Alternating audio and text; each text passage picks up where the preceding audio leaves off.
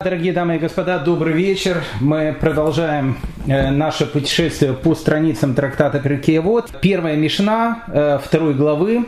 Э, мы с ней начали знакомиться. Точнее, скажем так, с первой Мишной мы с вами не знакомились, мы знакомились с вами с автором этой Мишны, с Раби Гудой Анаси. Мы много говорили, мы посвятили весь предыдущий урок именно Раби Гуда Анаси. И давайте сегодня, то, что называется, Э, не растекаться мыслью по древу, а сразу мы перейдем к тому, что сказал Раби, что же сказал Раби Гуда Наси в первой Мишне, для того, чтобы мы сегодня э, смогли посмотреть вторую Мишну, которую сказал его э, сын Рабан Гамлиэль бен Ягуда.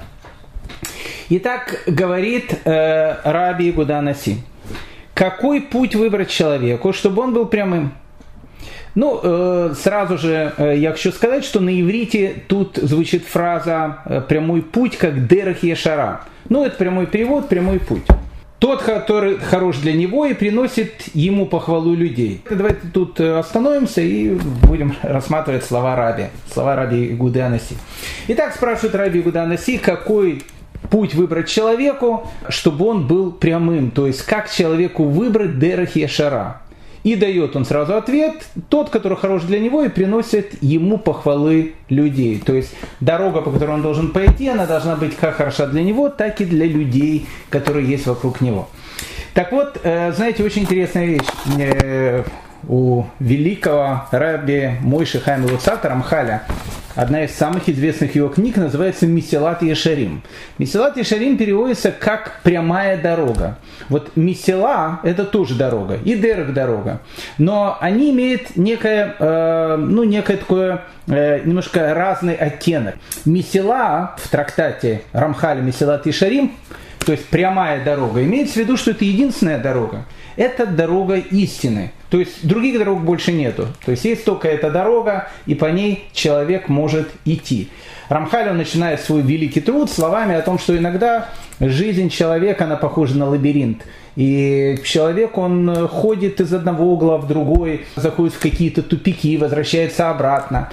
И вот человек, говорит Рамхаль, который прошел весь лабиринт, он становится на некую такую возвышенность, он видит людей, которые ходят по лабиринту, ищут дорогу, и кричит им какой путь нужно выбрать. Почему? Потому что он сам уже прошел этот путь. Так вот, э, тут оттенок, когда говорится месила, вот эта вот дорога, имеется в виду единственная правильная дорога. Потому что э, для того, чтобы в лабиринте прийти к цели этого лабиринта, не может быть две дороги. Есть только одна дорога. Тут же написано слово «дерхи шара». И многие наши комментаторы трактуют его как э, то, что ну, это действительно правильная дорога, прямая дорога. Но это именно твоя дорога. Тут так и написано, какой путь выбрать человеку, чтобы он был прямым. Прямым для кого? Прямым конкретно для него. То есть это не имеется в виду о том, что теперь я э, буду делать все, что я хочу, и скажу, что это именно мой прямой путь. Нет, мы сказали о том, что есть прямая дорога, которая называется дорогой истины, дорога Торы и так дальше. Но тут для каждого человека может быть какой-то свой собственный путь. Говорит э, провидец из Люблина, Хаземи Люблин, он говорит, что каждый человек должен выбрать дорогу, которая конкретно подходит ему. Бывают э, люди, которым подходит э, дорога хасидов, и им это очень нравится. А есть э, люди, которым наоборот подходит дорога э, литовских евреев, им нравится этот подход. Можно ли сказать, что одна дорога плохая, другая дорога хорошая? Да, конечно, нет. Сказал в свое время Хуфицхайм, когда у него спросили вопрос. Они говорят, а почему иудаизм, он такой весь разноцветный, там э, столько движений, столько течений, столько там э, мыслей. Одни говорят так, другие говорят так. Э, почему бы, чтобы у нас все не было как в Северной Корее, не дай бог, под, под гребенку. Все бы были бы одни, ходили бы маршами и так дальше. Ответил Хуфицхайм.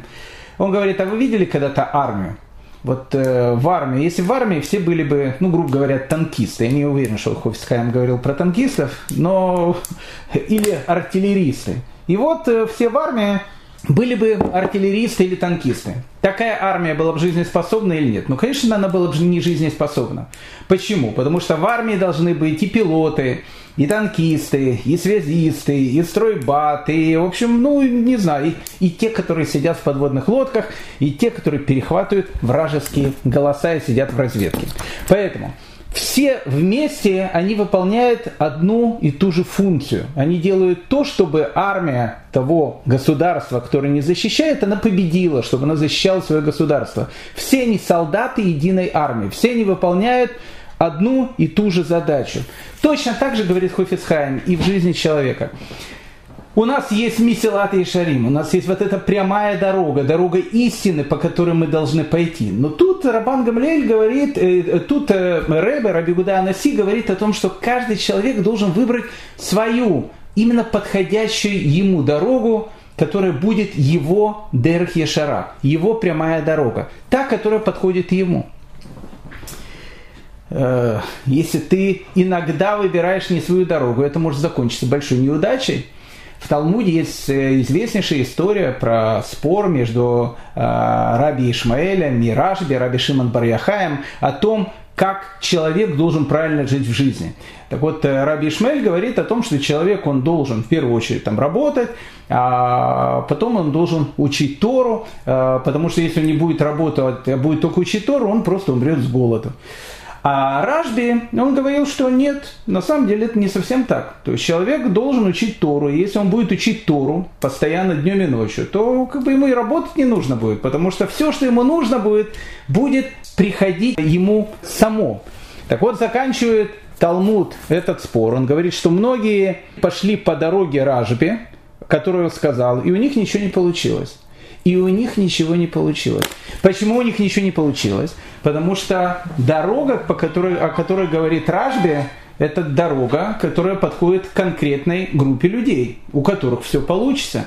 У меня есть э, совершенно потрясающие друзья, которые учат Тору 2-4 часа в сутки. Они сидят в, кло, в кололе, они учат Тору, они полностью посвятили свою жизнь изучению Тору. И вы знаете, я вам скажу, у них все в жизни действительно очень хорошо как-то устраивается. И квартира у них есть, и э, детей они как бы удачно женят и выдают замуж. Как это все получается? Потому что они пошли по пути, который полностью подходит им. Это их путь. И у них на этом пути есть благословение. Но если человек, он в душе тоже называется батлан, бездельник, и э, там, не знаю, э, решил пойти учить Тору только потому, что он другим ничем заниматься не хочет, а хочет сидеть там э, и бездельничать, чтобы у него было какая-то некое разрешение, индулигенция на то, что он вообще ничего, ничего не занимается. Я же Тору учу, сижу, у такого человека ничего не получится, будет голодать, и жена будет его э, совершенно заслуженно пилить э, о том, что э, почему в семье нет денег.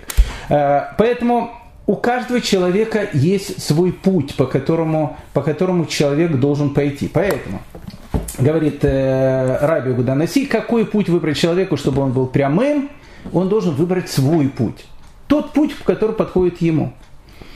Дальше он дает ответ – тот, который хорош для него и приносит ему похвалу людей. То есть путь, по которому должен пойти человек, это должен быть путь, который, а, хорош для него самого, а б, хорош для людей, которые есть вокруг него. Рассказывается в Талмуде, в трактате Недарим, очень интересная история про Рав Схора. У Рав Схора э, однажды была дилемма. Он дал какой-то недер, и хотел, э, как бы клятву какую-то дал, и хотел, чтобы эту клятву сняли. Я сам был в, в свое время, много-много лет назад, в, э, в ситуации Равсхоры.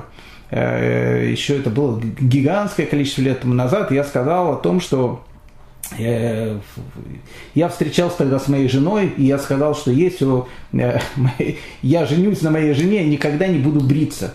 И у меня начала борода быть все больше, больше, больше, больше, больше.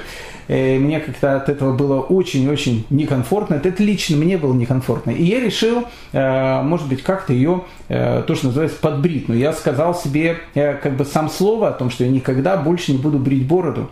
И вот я решил, чтобы с меня этот недер сняли.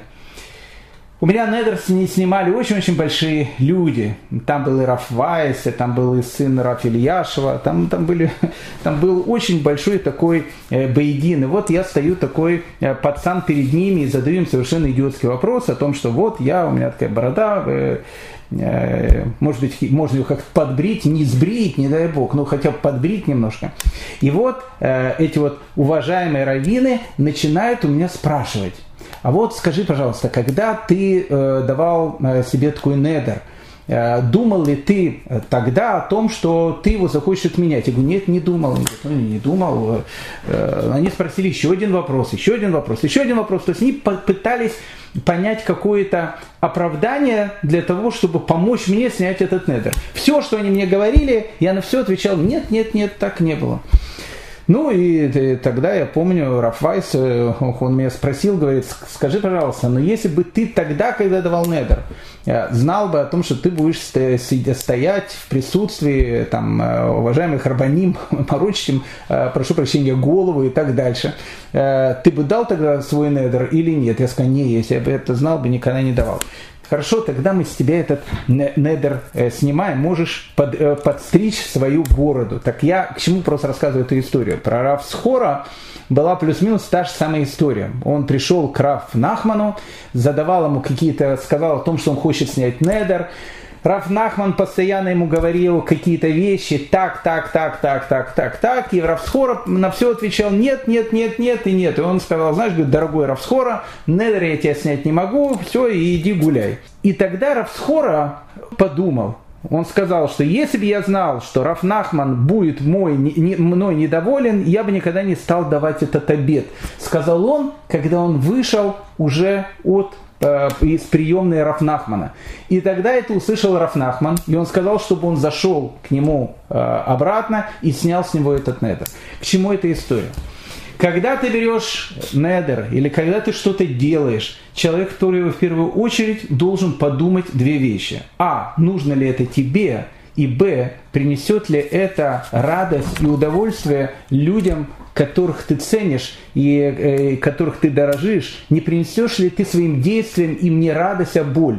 Поэтому прежде чем человек что-то делает, он это должен решить. Поэтому, говорит Раби Гуданаси, тот, который хорош для него и приносит ему похвалу людей. Так вот, в Талмуде написано о том, что когда человек делает что-то хорошее, говорят, что восхвален его отец, восхвален его учитель, который учил его Торе.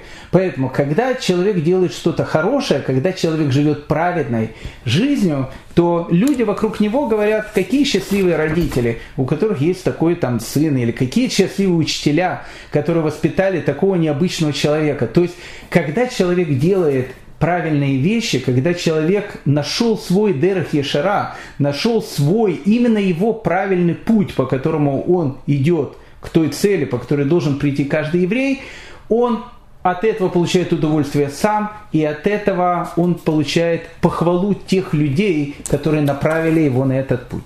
Э, Рамбам ту же самую вещь, э, обсуждая Дерах Ешара, спрашивает, а какой вообще должен быть Дерах Ешара? Какой должен быть вообще у человека правильный то, что называется прямой путь, и дает ответ. Рамбам говорит так, о том, что человек всегда должен выбирать путь, который будет являться средним путем.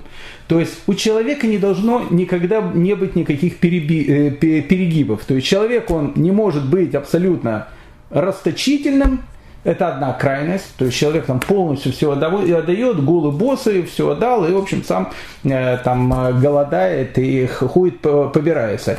И так э, и все отдает. Это крайность, это, это одна крайность, сторона медали. Есть другая крайность, купец, человек, который вообще никому ничего не дает. Поэтому одна крайность это полная э, расточительность, вторая крайность это полная скупость. Поэтому какой путь нужен, должен выбрать человек, это путь, который находится посередине. Кстати, Рамбам, э, заходя немножко вперед, он говорит, что есть только один путь, который, по которому человек может идти и который может быть крайним, не средним, а крайним. Очень, то, что называется. Это черта характера, которая называется скромность. Рамбам говорит, что человек может быть очень скромным. Во всех остальных вещах человек должен выбирать средний путь. Так вот, написано в трактате «Ктубот», кто дает, то есть кто человек, который хочет дать деньги, пусть дает не более 20%. То есть, если человек хочет отдать какую-то свою сдаку, сразу же Тора говорит, какой процент максимально он может отдать. Многие люди отдают массер, то есть десятую часть того, что они имеют, 10%. А если еще хочет больше, так пишет Масех и Ктубот, не больше 20%. И дальше пишет э, э, Талмуд, хорош для него, так как он не становится бедняком, и хорош в глазах других. Обратите внимание, тут те же самые слова, которые, посвящ... которые и говорятся в нашей первой Мишне. Хорош для него, так как он не становится бедняком и хорош в глазах других людей. Поэтому Дерек Ешара, который выбирает человек, это средний путь путь средний, не очень в одну сторону и не очень в другую сторону. Путь, по которому человеку он получает то, что называется радость от жизни, он понимает о том, что он сел в правильный поезд, он понимает, что он едет к правильной точке назначения, он получает удовольствие и радость от жизни, и люди, которые вокруг него, они тоже получают радость, видя, какую радость получает он. Это то, что говорит нам Раби. Это то, что говорит нам э, Раби Гуданаси. Дальше Раби Гуданаси продолжает свое э, учение. Выполняй легкую заповедь так, как выполняет серьезную, ведь ты не знаешь, какова награда за каждую заповедь. Очень важные слова. Очень важные слова, дорогие мои друзья. Выполняй легкую заповедь так же, как ты выполняешь сложную, потому что ты не знаешь, какая награда за какую заповедь. А кто знает вообще, какая награда за какую заповедь? Знаете, рассказывает Раф Авраам Тверский. Он рассказывает ту историю, которую он услышал когда-то от своего отца. Его отец когда-то, еще до революции, может отец, может дедушка, э, по-моему, отец он рассказывал, жил в Киеве. И вот однажды он рассказывает такую историю, когда он был молодым человеком, он ехал в поезде, и он встретил там э, тоже одного человека, попутника, попутчика, вот ехали в поезде. Ну, когда два еврея встречаются, что они начинают делать? Они начинают друг с другом беседовать. И вот этот человек, с которым он ехал, э, он, он был таким религиозным человеком, вот они что-то разговорились, и тот человек начал вспоминать какие-то вещи, связанные с его юностью. Он говорит, вот мы сейчас уезжаем из Киева, знаете, говорит, Киев для меня был когда-то точкой моего, возвращения к вере наших отцов. Ну, отец Рафтверского был удивлен, потому что перед ним сидел религиозный человек, абсолютно религиозный человек. Он говорит, как, а вы когда-то были, э, то, что называется, не, не в теме? Он говорит, да, да, знаете, я когда был из тех, которые, знаете, называются нигилисты, народовольцы, я ушел полностью, ушел в революционную деятельность и так дальше. Ну, в общем, я все абсолютно бросил. И вот, знаете, говорит, однажды я шел по Киеву, э, шел по набережной Днепра, и вдруг вижу огромное количество людей. Я подошел, посмотрел, в чем дело, нашли утопленника. Нашли утопленника. Пришла полиция, начали смотреть на этого утопленника и видят, что у этого утопленника есть талит катан, есть цицит. И полицейский говорит, понятно, значит утонул какой-то еврей. Будем узнавать, кто это был. И тогда этот человек говорит, я, будучи человеком совершенно нерелигиозным, я вдруг понял о том, что если бы у этого человека не было бы цицита, никто никогда бы не понял бы, что он еврей. И никто бы никогда бы, скорее всего, даже, наверное, не узнал, чей родственник был этот утопленник. И тогда этот человек говорит, я сказал себе, я буду нерелигиозным человеком, я вот живу так, как я живу но у меня должна быть какая-то вещь, которая покажет о том, что я еврей, а вдруг у нас там революционные какие-то дела, там революция 905 года, меня кто-то пристрелит, но хотя бы, чтобы знали о том, что я был еврей, и э, нашли э, моих родственников и так дальше, пускай у меня будет этот знак. И этот человек говорит, я начал носить цицит. Потом, когда говорит, я начал носить цицит, я подумал, ну как же, я ношу цицит, а кашрут не соблюдаю, может быть, кашрут надо, надо, надо начать соблюдать. Потом начал шаббат соблюдать, потом начал дальше, дальше, дальше, дальше. И вот так вот он стал тем человеком, которого встретил отец Рафа Рама Тверского. То есть что мы видим? Иногда мы видим, что когда человек начинает делать какую-то заповедь, которая кажется ему очень-очень легкой, Взял там, одел цицит, или женщина взяла и зажгла в шаббат субботние свечи. Ну и что произошло такого глобального в моей жизни? Нет. Любая заповедь, она ведет за собой другую заповедь. Помните, награда за заповедь – заповедь. И человек, начиная с чего-то, казалось бы, ему очень легкого, может прийти к тому, что он может изменить полностью свою жизнь. Поэтому, говорит еще раз Раби, говорит Раби Гуда Наси, выполняй легкую заповедь так, как выполняешь серьезную, ведь ты не знаешь, какова награда за каждую заповедь. Тут есть еще один комментарий, который дает Рафьяков Каменецкий. Рафьяков Каменецкий говорит, что тут сказан очень важный принцип Торы – ведь у нас как все основано? У нас все основано на начатом личном опыте. Мы понимаем, что за более тяжелый труд человек получает более э, существенную зарплату, а за более какой-то легкий труд человек получает, э, ну, соответственно, э, меньшую зарплату. Чем больше тратишь чем больше вкладываешь усилий, тем больше получаешь отдачу. Как пела одна известная каббалистка, она пела такую известную каббалистическое слова, она говорит, если говорит, долго мучиться, что-нибудь получится. Это действительно такой принцип. Э, и принцип не только этой певицы-каббалистки, но еще э, принцип, который говорят наши мудрецы. Они говорят, награда соизмерима с усилием, то есть э, сколько человек тратит усилий, таковая награда. Но, говорит Рафьяков Каменецкий, это внешняя награда. Это та награда, которую человек привык в материальной жизни. Но на самом деле в духовной жизни все абсолютно не так – и все абсолютно запутано. Потому что, вот, к примеру, человек э, э, соблюдает пост 9 ава. В Израиле жара, под 40 градусов. А если еще у него кондиционера нет, то такой шлепер сидит там без кондиционера, жарище страшное, пить хочется, кушать хочется. Э, и вот соблюдает такой пост. И вот взял его, соблюл, ничего не поел, ничего не попил, молодец. Дальше э, месяц Илуль, Роша Шана, Йом-Кипур. И вот этому человеку, который только начинает соблюдать, говорят, а сейчас ты можешь выполнить еще одну очень серьезную заповедь. Какую? Перед началом поста Йом-Кипур покушать. И человек э, взял и покушал. Покушал, очень хороший такой обед, и деликатесы и так дальше. И, в общем, то, что называется, наелся перед Йом-Кипуром. С таким большим животом пришел в синагогу. Так вот, если у этого человека спросить, ты сделал сейчас э, за это самое лето и осень две вещи. Ты постился 9 ава, и ты кушал перед Йом-Кипуром. Как ты думаешь, какая заповедь из, той, из тех, которых ты сделал, больше? Ну, понятно, любой человек скажет, э, ну, понятно, э, когда я постился 9 ава, говорит Рафиев Каменецкий, это не так.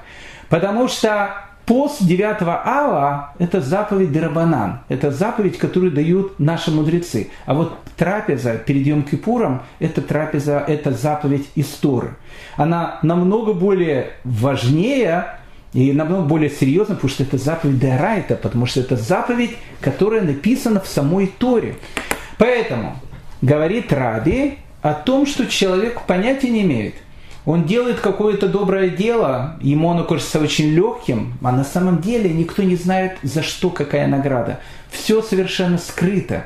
Написан известный этот мидраж о том, что царь у которого было, э, был виноградник очень хороший. И он хотел, чтобы его слуги э, ухаживали за этим виноградником. А у него был на самом деле огромный сад. И он сказал, знаете что, обрабатывайте весь сад. И э, его слуги обрабатывали весь сад. И когда у него э, обработали весь сад и виноградник, соответственно, и когда у него спросил министр, Ваше Величество, слушайте, ну, э, я понимаю, что все в саду очень важно, самое ценное, что есть у вас, это виноградник, потому что можно сделать потрясающее вино. Почему же вы сказали, что не обратите внимания на виноградник, а э, вы сказали обрабатывать весь сад? Он сказал, знаете, говорит, если я бы сказал бы обратить внимание на виноградник, они бы ухаживали только за виноградниками, а весь сад, который вокруг, он просто погиб бы. Но так как они не знали, что у меня для меня в этом саду является самым важным, они обрабатывали каждое растение, которое у меня есть в этом саду. заповедь, которая кажется легкой, заповедь, которая кажется малой, может в конце концов оказаться решающей в жизни человека. Есть известная история. Ее рассказывают и в хасидском варианте, и в литовском варианте, в каком угодно. Но она очень-очень хорошая, может, многие ее знают, а кто не знает, э, послушайте, а кто знает, э, тоже не грех ее послушать. Она очень важная, очень хорошая. Рассказывают э, история про одного человека. Вот он должен был выдать замуж свою дочку для того, чтобы выдать замуж дочку за хорошего там Талмит Хахама, нужно иметь хорошие деньги, как многие знают. Поэтому, э, а денег у нее совершенно не было. Ну, вообще, просто полностью не было. Единственное, что у него было, у него было там с последних там 100 шекелей, которые он там отложил, или, не знаю, 100 рублей, 5 рублей, которые у него было. Приходит он к своему Рэбе, говорит, Рэбе, мне надо дочку выдавать замуж, денег у меня нету, э, осталось только 5 рублей, вот это вот все, что есть. Э, ну что мне делать? Как, э, как жить-то дальше, Рэбе? И говорит ему Рэбе, знаешь что, а ты вот отправляйся там в Жмеринку, едь туда. И знаешь, любой, любую первую сделку, которую тебе предложат, вкладывай в нее совершенно спокойно в нее деньги. Не волнуйся, вкладывай деньги в нее. Ну, Рэба сказал, то, что называется, Хасид выполнил. Поехал он там в Жмеринку, э, по пути в Жмеринку остановился в Харче, Харче в харчевне останавливались обычно все э, евреи, которые переезжали от одного места в другое. Вот он сидит в этой харчевне, бедный такой, несчастный, одежда такая порванная, 5 рублей в кармане. А рядом сидит такая компания э, таких э, еврейских олигархов. Ну, там сидят, там, там хихе-ха-ха, в общем, все это говорят. Ну и один из них говорит, э, знаете, эти, э, эти досы э, проклятые, ну как у нас их называют в Израиле, они говорят, такие вообще просто дос проклятые, вообще у них вообще там даже логики никакой нету, они, они вот живут в каком-то своем иллюзорном мире, ну, тебе говорят, ну ладно, что загибаешь, там разные бывают досы, бывают супер досы, бывают менее досы, ну, да, все они одинаковые, все, их всех видел там, а вот, говорит, как раз вот DOS сидит, хотите, говорит, эксперимент сделаем. Ну, сидит этот наш несчастный еврей с пятью рублями в кармане, и подходит к нему, значит, из этой компании, говорят, «Э, слушай, хочешь, мы с тобой э, сделку совершим? Тут говорит, «Э, «Ну, да. Он говорит, хочешь, я говорит, тебе продам мой Аламаба, мой будущий мир, который есть у меня. Ну, говорит мой этот олигарх. Тот говорит, ну как, как будущий мир, а что же у тебя тогда останется? Да, мне не нужен. Давай я тебе говорит, продам твой будущий мир, но за все деньги, которые есть у тебя. Сколько у тебя есть в кармане денег? Эх, вспомнил Хасид Шумаскаребе. Первая же э, сделка, которая у тебя будет, не бойся, плати все деньги. Он говорит, у меня есть 5 рублей, это все деньги, которые у меня есть. Все деньги, которые у тебя есть, отлично. Давай я тебе за эти 5 рублей продам мой Аламаба, мой будущий мир. Тут э, Хасид говорит, ну давай, конечно, Алам Абама не стоит 5 рублей, он не стоит всех богатств в мире. И даже э, э Трамп э, э, Тауэр, башня Трампа в Нью-Йорке, она тоже не стоит даже одной секунды Алам Аба какого-то человека. Ну, человек взял, продал. И этот бедный хасид э, Салам Аба, этого олигарха, понимает о том, что идти дальше жмеринку некуда, потому что и денег уже это в принципе нет. И он возвращается обратно к себе. Этот человек, они смеются, радуются, говорят, видите, вот, вот он религиозный, пожалуйста. Это продает за последние деньги какую-то вещь, которую придумали, какую-то сказку продает за деньги, которые у него есть, последние, из кармана. Ну, этот человек приходит домой к себе, э, за ужином рассказывает жене, опять тоже говорит, эти досы, говорит, с карантина выходят, ничего не делают, там все. Ну, в общем, как принято у нас в газетах израильских писать. И говорит, вот я тебе пример сейчас расскажу. Э, представляешь, говорит, сидел какой-то, говорит, шлемазал, последний, говорит, 5 рублей. Вообще денег нету, с голоду помрет. Я ему говорю, хочешь, э, я тебе продам э, мой ламаба за все деньги, которые у тебя есть. Он говорит, да. И представляешь, за 5 рублей последних, которые у него было, я ему продал мой ламапа. Представляешь, он его купил. Купил что-то, что является сказкой, легендой за последние деньги. Ну, хохочет. Жена ему говорит, слушай, знаешь что, я так не могу, а как-то, э, теперь тебе нету Аламаба, ну, мы люди, может быть, не очень религиозные, как все, ну, как, а как я буду жить с мужем, у которого даже Аламаба нету, то есть, ну, в общем, а кто ты такой тогда после всех этих вещей? Ну, в общем, как начала она ему говорить, говорить, знаешь, говорит, либо ты иди выкупай у него свой ламаба, либо можешь домой не возвращаться. Ну, видно, олигарх, все-таки еврейский же олигарх, хорошо относился к своей жене, начал разыскивать этого хасида, нашел этого хасида, давай, говорит, вот тебе 5 рублей, отдай мне мой аламаба, а тут говорит, нет, я, в общем, сам ничего не решаю, идите к моему рэбе. Ну вот он пришел к его рэбе, он пришел, этот хасид пришел, вот, говорит, я ему продал аламада, база 5 рублей, вот 5 рублей, отдай обратно. Рэбе ему говорит, нет, не продаст. Тут говорит, ну хорошо, я даю ему 50 рублей. Рэб говорит, ты за 50 рублей не купит. Он говорит, 50. я 500 рублей даю. Тот говорит, ты за 500 рублей не купит. Ну, это смотрит уже, такие торги идут. Он говорит, ну тысячу рублей даю. Рэб говорит, ты за тысячу рублей не купит. Я говорю, пять тысяч рублей даю. Он говорит, за пять тысяч рублей не купит. Идите домой, говорит, уважаемый. Он не, не, не продаст вам э, то, что он вас купил. Ну и тогда человек уже делать нечего. Жена-то сказала, что она его дом не примет. И он говорит о том, что Хорошо, я даю за мой Алам Аббат 10 тысяч рублей. За 10 тысяч рублей можно купить вообще все, что угодно. Даже квартиру в центре Иерусалима. Ну, там деньги-то другие были тогда. Гигантские деньги даю. Тот говорит, хорошо, за 10 тысяч рублей он тебе возвращает твой Алам Абба. И Хасид ему возвращает его Алам Абба.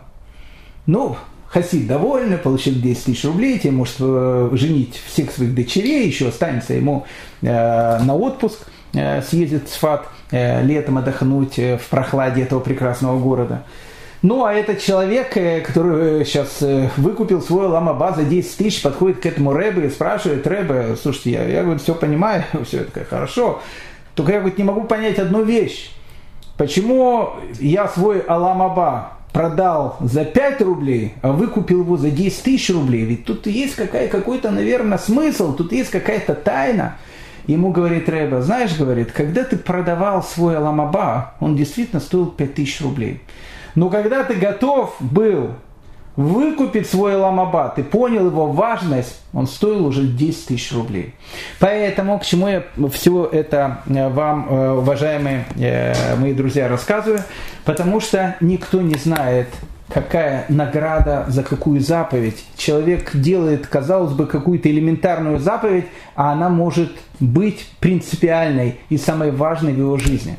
Поэтому, говорит Раби Гуда Анаси, важные слова, которые нужно записать и повесить э, на холодильник у каждого человека, выполняя легкую заповедь, так как выполняешь серьезную, ведь ты не знаешь, какова награда за каждую заповедь.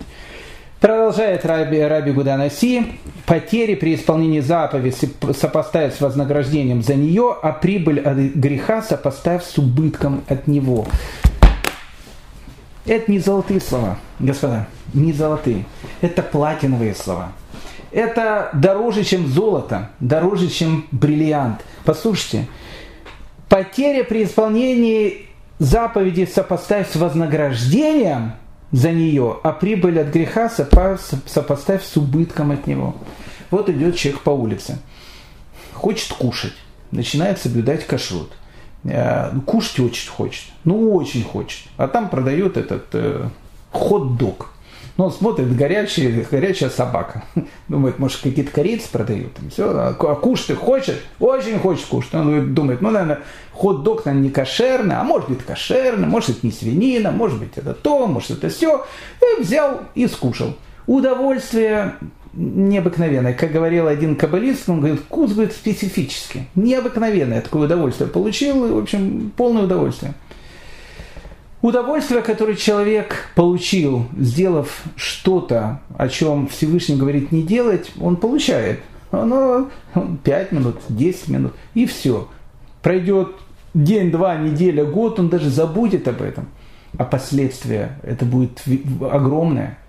Потому что за то удовольствие, которое человек получает, сделав что-то неправильное, наказание за это несоизмеримо с тем, что получает человек. Две минуты удовольствия и 25 минут в реабилитационном центре человек выходит после того, как он э, часик побыл в пятом реакторе там э, э, Чернобыля, потому что хотел очень красивую фотографию сделать. Фотографию сделал потрясающе. Выиграл даже там две фотовыставки. Но всю жизнь теперь лечится от лучевой болезни.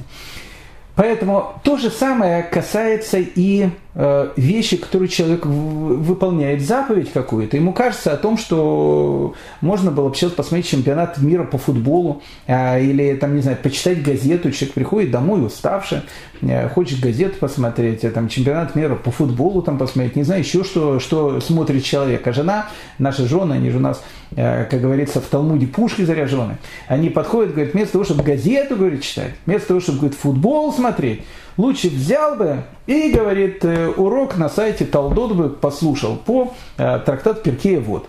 10 э, минут послушаешь, может, умнее станешь.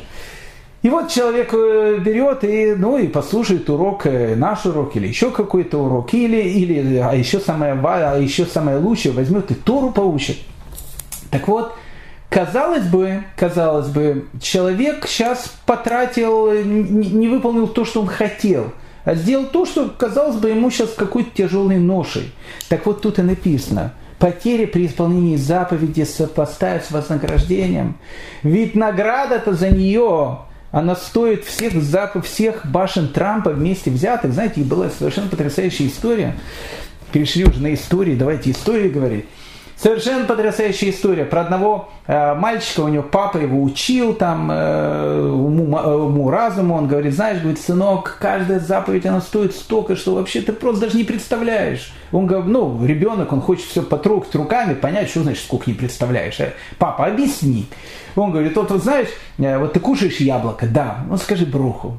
Тот говорит, барух, ты ашем, алкен, адам, баре преец. Папа говорит, амен. И он говорит, ты представляешь, сколько стоит твоя браха? Тут говорит, а сколько стоит? Он говорит, 500 тысяч долларов. Ты что, говорит папа, 500 тысяч долларов? 500 тысяч долларов, это же, говорит, яхта целая. Конечно, одна браха стоит яхту. Ну, мальчик потом э, сказал еще бруху, а потом еще что-то сделал. И у папы постоянно спрашивают, а сколько это стоит? Он говорит, о, папа говорит, это стоит миллион долларов, это стоит еще сколько. И мальчик, он чувствует о том, что он стал миллиардером. У него есть гигантское количество э, денег, э, которых вообще он очень богатый человек. Он сделал какие-то заповеди, папа его так научил. И вот э, однажды этот мальчик возвращается, значит, из школы, э, заходит значит, в местный магазин, видит, там бублики продают. Он спрашивает, прошу прощения, сколько стоит бублик? Э, ему говорят, 5 копеек. Но это я из, моего, из моей юности, Последнее, что я помню, Бублик по 5 копеек и сериал «Богатые тоже плачут». После этого телевизор, э, к счастью, не смотрел. О других сериалах не знаю. Поэтому э, то, что вспомнил, э, воспоминания остановились на месте. Так вот, сколько бублик? 5 копеек. Он говорит, отлично, бублик 5 копеек. Он говорит, знаете, дядюшка, смотрите, я вам дам не 5 копеек, я вам дам намного больше. Вот я сегодня съел яблоко, я сказал браху. Она стоит вообще 500 тысяч долларов – я вам даю половину награды за эту заповедь, за эту браху. Берите, мне не жалко, я еще 10 яблок съем. Мне еще будет э, 5 миллионов долларов за, за один день. Я быстро это зарабатываю. Ну, дядя на него посмотрел, говорит, сынок, ты, ты что, говорит, с ума сошел? Мы тут за деньги продаем, а не за воздух. И не продал ему бублик. И человек, этот мальчик приходит к папе и говорит, папа, ты меня обманул.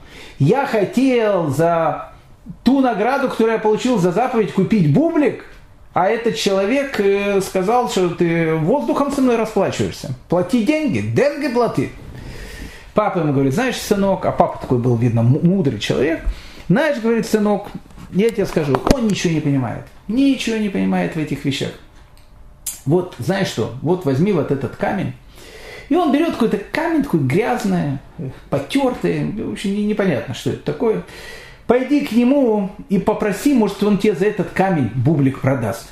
Ну, он приходит э, к этому человеку, говорит, а, а можно у вас, говорит, дядечка, э, я камень, э, я бублик куплю, он говорит, 5 копеек. Он говорит, да, у меня камушек вот есть. Он, папа говорит, очень дорогой. Ну, он как увидел, говорит, слушай, еще придешь, Миштару, говорит, вышли. Без маски, говорит, гад, заходишь. И еще э, какими-то, значит, э, э, воздухом торгуешь и камни мне какие-то даешь за бублики, которые стоят огромные-огромные деньги.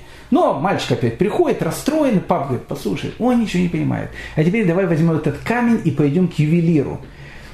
Приходят они к ювелиру, и папа говорит, скажи, пожалуйста, сколько стоит этот камушек? Ювелир немножко вот так потер туда, туда, сюда. Он говорит, о, ничего себе, это же, это же алмаз. Грязно, правда, его надо почистить. Алмаз 25 каратов. Тот говорит, сколько же он стоит? Тот говорит, ну, не знаю, там, э, в Голливуде вы его можете там за 5 миллионов продать закрытыми глазами. И говорит тогда папа своему ребенку, ты понимаешь, говорит, в чем проблема? Проблема в том, что они не понимают ценность того, что ты им предлагаешь. Поэтому, говорит Раби Гуданаси, потеря при исполнении заповедей сопоставь с вознаграждением. Ты сделал что-то, потратил какое-то время, потратил какие-то усилия, но награда, она несопоставима с тем, что ты сделал. А прибыль от греха сопоставь с убытком от него. А ты сделал какую-то гадость, получил от, от этой гадости секундное удовольствие, сопоставь с тем, э, что будет у тебя, когда ты будешь расплачиваться за те удовольствия, которые у тебя были, э, когда ты выполнил эту гадость. Ну и мы заканчиваем э, нашу первую мишну, потому что у нас еще по плану вторая мишна, мы долго все говорим, говорим. Вдумайся в три вещи и не согрешишь. Очень важная вещь. Говорит Раби, вдумайся в три вещи и не согрешишь. Для человека 21 века, который сейчас сидит и разговаривает с телефоном, а другие люди там сидят и по зуму э, меня воспринимают там в разных частях мира, э, то, о чем мы сейчас будем говорить, кажется, ну это понятно, там как бы для нас это все понятно, но для человека, который жил 100, 200, 300, 500 лет назад – это было очень-очень трудно представить. Для нас это представить намного легче. И поэтому то, о чем говорит сейчас Раби Гудана Си, для нас намного ценнее, конкретно для нас. Вдумайся в три вещи и не согрешишь. Знай, что над тобой глаз видящий. Тебя постоянно видят. Камера везде. Везде. А есть под одеялом, и под одеялом видно – а если в пустыне где-то, да и в пустыне видно, сделай Google Map, там все видно, э, приближишь любую часть света. Все со спутников фотографируется. Говорит Талмуд, когда человек приходит в тот мир через 120 лет, ему даже перескажут тот разговор, который он говорил с женой. То есть любая вещь, которую ты делаешь, это все видят. Знай, что на тобой глаз видящий, ухо слышащее, все, что ты делаешь, все записывается. Все, что ты говоришь, все слышится, и твои поступки записываются в книгу. И когда человек через 120 лет приходит э, в мир истины, вот тогда-то для него и начинается геном. А что такое геном? Геном – это кинотеатр. Человек сажает в кинотеатр, в такое э, мягкое место, экран такой. И вот на этом экране начинает ему показывать его жизнь. А он-то теперь все понимает. Он понимает, что за ту ерунду, которую он сделал, сколько ему сейчас нужно будет страдать, сколько, сколько он потерял всего. И за ту какую-то ерунду, которую он не сделал. И казалось бы, ну вот, вот, можно же было сделать. А взял э, вместо этого и пошел там, э, не знаю, Кинга какого-то читал или еще какого-то, Гарри Поттера какого-то смотрел. Вместо этого ведь вокруг все было усеяно этими э, бриллиантами, этими наградами. На что я смотрел, на что я тратил свою жизнь? Человек смотрит, рвет на себе волосы и кричит от ужаса. Это и есть геном. Поэтому говорит э, Раби, говорит Раби Гуданаси, вдумайся в три вещи и не согрешишь. Знай, что все, что ты делаешь, все, что ты говоришь, оно никуда не уходит. Оно записывается все тебе покажется, и тебе будет больно-больно за бесцельно прожитые годы, как сказал в свое время один очень и очень известный, не совсем еврейский автор. Так вот, э, дорогие мои друзья, это э, содержание первой мишны, это слова Раби Гудея Наси. А мы идем ко второй мишне. Вторая Мишна у нас есть еще немного времени, мы ее обязательно рассмотрим. Вторая Мишна. Мы с вами, помните, говорили о том, что э, у э, рода Илеля, э, они все его потомки, они все были они все были главами еврейского народа. Мы говорили о том, что у них были имена, которые они на протяжении какого-то ну, длительного времени повторяли. То есть это было любимое имя Шимон, это было имя Гамлиэль. Поэтому там был Шимон бен Гамлиэль, Гамлиэль был Шимон, и вот так вот они называли. У нас уже было три Шимона, у нас уже было два Гамлиэля, и вдруг Ягуда. Ягуда, то есть, ну, как бы все идет такой, э, такая симфония, э, ровно все так, так, так, так, так, так, идут какофония, бах, Ягуда. И вот э, Ягуда Анаси для того, чтобы опять войти в эту симфонию имен, он, у него было двое сыновей, одного сына он называет Шимон, второго сына он называет Гамлиэль. Э, и вот его сын, которого звали Рабан Гамлиэль бен Шимон, обычно Гамлиэли были бен, э, э, бен Шимона, а это первый Рабан Гамлиэль бен Ягуда, это его сын. Он был третьим и последним Гамлиэлем. После этого Гамлиэлев уже никого не называли. Кстати, интересно, у Рабан Гамлиэля бен Ягуды был сын, и он этого сына назовет Ягуда в честь своего папы. И его будут звать точно так же, как звали его э, папу, то есть точнее его дедушку, как звали Рэбе. Его тоже будут звать Раби Ягуда бен Гамлиэль, точно так же, как звали Раби Ягуда Анаси. После этого у нас больше не будет ни Гамлиэлев, ни Иуд. Они будут последние, э, там будут другие имена, но Гамлиэль это третий Гамлиэль, больше Гамлиэлев у нас э, не будет. Так вот, Рабан Гамлиэль Последний Тана. А кто такой Тана? Тана – это человек, который э, учил Тору до того момента, пока, пока Раби Игуда Наси не записал устную Тору, не записал Мишну. После того, как была записана Мишна, все, которые живут в следующую уже эпоху, их уже называют не Танаим, их уже называют Амараем. Это уже живут люди, которые живут в эпоху, когда Мишна была записана. Так вот, Рабан Гамлиэль бен Югуда, он как бы живет уже в том поколении, когда Мишна записана, и казалось бы, он в Мишну не должен был попасть. Поэтому говорит Раби э, Искаха Барбанель, Дон Искаха, э, Дон Искаха Барбанель, о котором можно много-много рассказывать. Человек, который э, все, что у него было, отдал только за то, чтобы остаться евреем. Так вот, говорит, говорит Дон Исках э, Абарбанель, Раби Исках Абарбанель, он говорит, что на самом деле это высказывание было сказано еще при жизни его отца, и оно уже тогда было записано. А потом уже, когда он стал рабаном, когда он стал рабаном, его вот это вот слово «рабан» просто записали э, в эту Мишну, которая уже была записана его отцом. Просто вставили это слово «рабан». Ну, просто неудобно было называть Гамлиэлем человека, который уже был великий-великий э, мудрец. Так говорит, во всяком случае, Дон Искаха Барбанель. Поэтому он самый последний Тана, который упомянут в Мишне. Э, больше, в Мишне после него Танаим не будут упомянуты.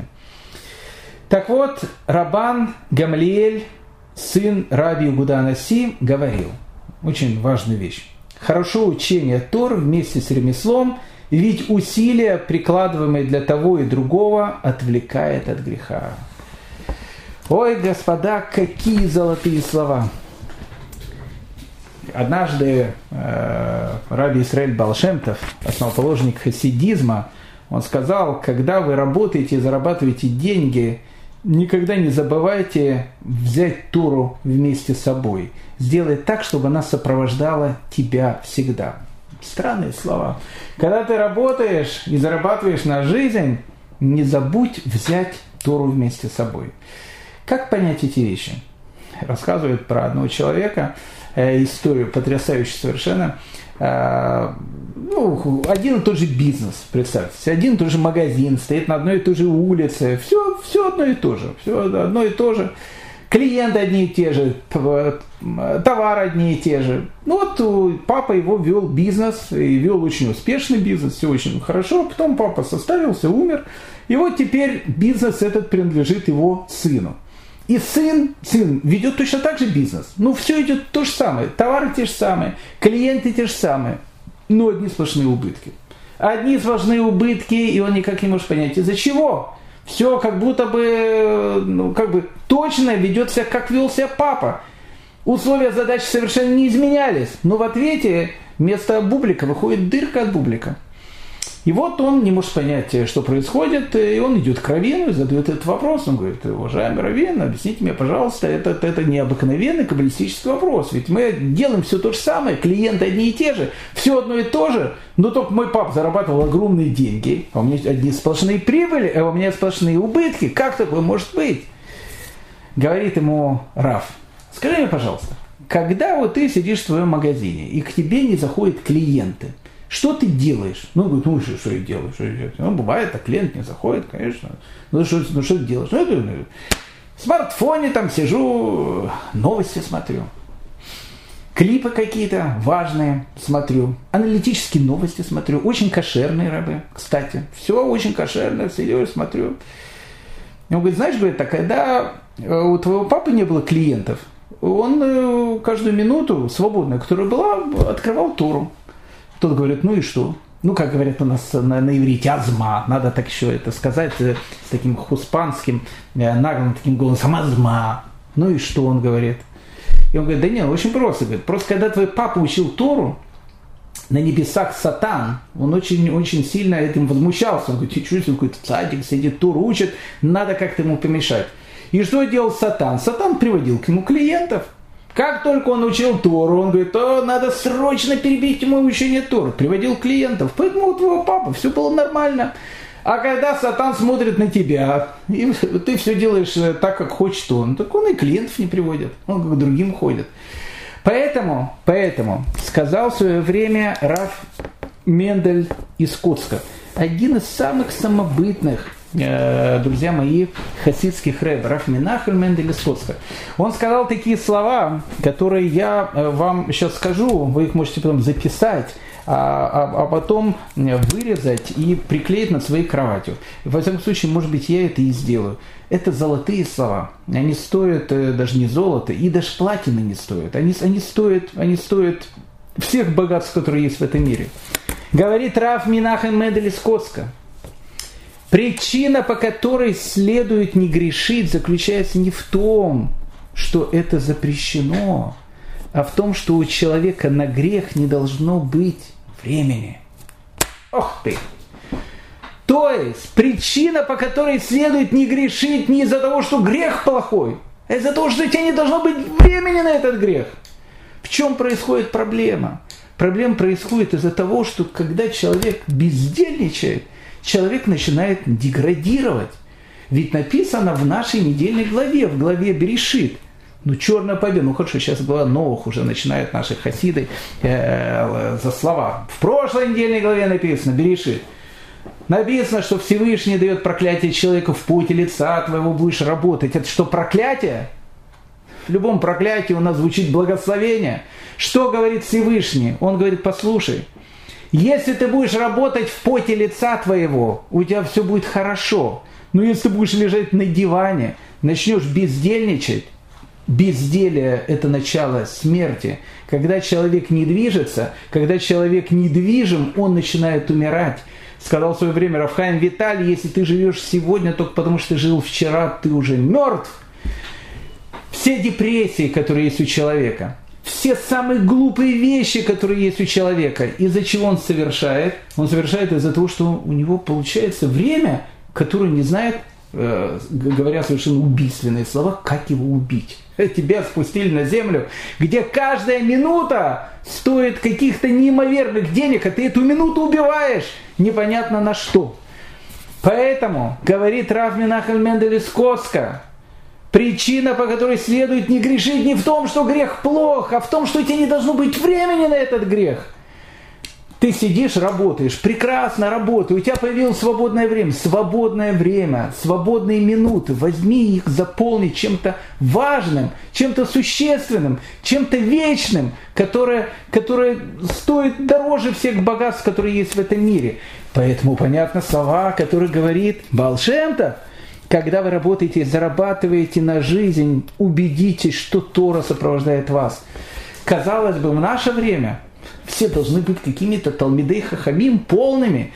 Мы тут все должны были быть уровня Раби Гуды Анаси. В прошлые времена человек сколько трудился – Женщина шла там, стирала белье. Мужчина шел э, э, с точки А в точку Б, чтобы заработать какие-то деньги, сидел на этой телеге, ехал э, в какой-то другой город, тратил время. Сейчас, пожалуйста. Все, что ты хочешь, пожалуйста. Микроволновая вещь, пожалуйста. Стиральная машина, пожалуйста билет хочешь заказать, там не надо бегать, звонить, все, нажал какую-то кнопку там или еще что-то, ничего не пропагандирую. Пожалуйста, все очень быстро. У нас освобождается гигантское количество времени. И казалось бы, говорят наши прадедушки из Ганедома, если бы у нас было бы столько времени, да мы бы его заполнили тем, что мы бы столько выучили, чтобы мы бы столько сделали, что просто это трудно передать. Вы все вы должны быть Талмидей Хахамим, у вас столько есть свободного времени. Что делает современный человек со свободным временем? Он, как говорит мне один из моих учеников, как бы Равгдаля, свободно говорит, выходной убить. Убить время. Это убийство соразмерно с убийством человека. Поэтому, поэтому Говорит Раби Гамлиэль, сын Раби Гуда, хорошо учение Торы вместе с ремеслом, ведь усилия, прикладывая для того и другого, отвлекает от греха. Если у тебя появляется свободное время, если у тебя появляется свободное время, заполни его чем- чем-то важным. Не, не делай так, чтобы у тебя было огромное количество времени, которое ты не знаешь, чем заполнить человек всегда должен трудиться, человек всегда должен что-то делать. Тогда этот человек будет счастлив, его будет счастлив сам, и удовольствие от него будет иметь другие. Он продолжает, а изучение Торы, которое не сопровождается трудом, сходит на нет и приводит к греху. А вот если ты изучаешь Тору, которая не сопровождается трудом, то есть много объяснений, я только одно приведу, э, сходит на нет и, и, и приводит к греху. В наше время, э, знаете, все такое фастфутовское. И у нас, знаете, и Тора иногда такая фастфутовская. А есть очень такой принцип, знаете, что все, что легко заходит, легко и выходит. Э, это правильно, но важный такой принцип. У нас все стало фастфутовское. Вот э, сидит человек в машине, едет, надо Тору послушать. Врубает там а там э, дальше Стах там говорит, господа, вторая Мишна в перке, вот Арабан Гамлельсен. Ну, он сидит, э, крутит баранку, слушает, не, это очень хорошо. И вот просто как бы на дорогу слушает, и там э, какие-то смешные вещи, там, ну, тоже приятно. Фастфуд такой, фастфуд. Я не говорю, что это плохо в, данном, в данной ситуации, но мы просто привыкли в нашем поколении, что Тору нам кто-то должен принести э, на э, тарелочке, а лучше всего с золотой каемочкой. А еще лучше всего, чтобы мы потом еще сами рот открыли, эту Тору туда положили. И тогда как бы это неплохо. Это неплохо, это, это очень хорошо, потому что если ты даже не, не ешь фастфуд, а голодаешь, ты умрешь с голода. Лучше ешь фастфуд, чем, чем умирай голодной смертью. Это понятно. Но спросили у Рафмойша Файнштейна, сколько раз он за свою жизнь прошел Шульхана Рух. Я Шульхана Рух полностью весь не прошел. Такой же весь, э, как будто и не пацан, а не прошел весь. Он сказал, 400 раз. Невероятно. Как? Где? Где у него было это время? Как он мог его 400 раз пройти? Но Рафмойш Файнштейн его прошел 400 раз. Почему? Потому что когда они спросили Рафмойш Файнштейн, а почему вы прошли 400 раз? Что сказал Рафмойша Файнштейн? Он сказал, все, что легко входит, легко и выходит.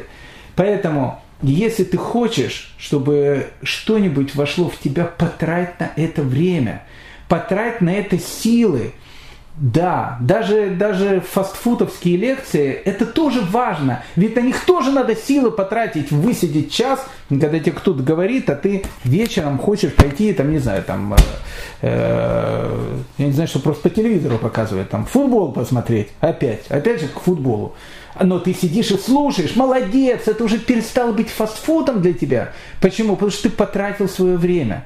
Значит, то, что ты потратил время, а человек на что он тратит, то он и ценит.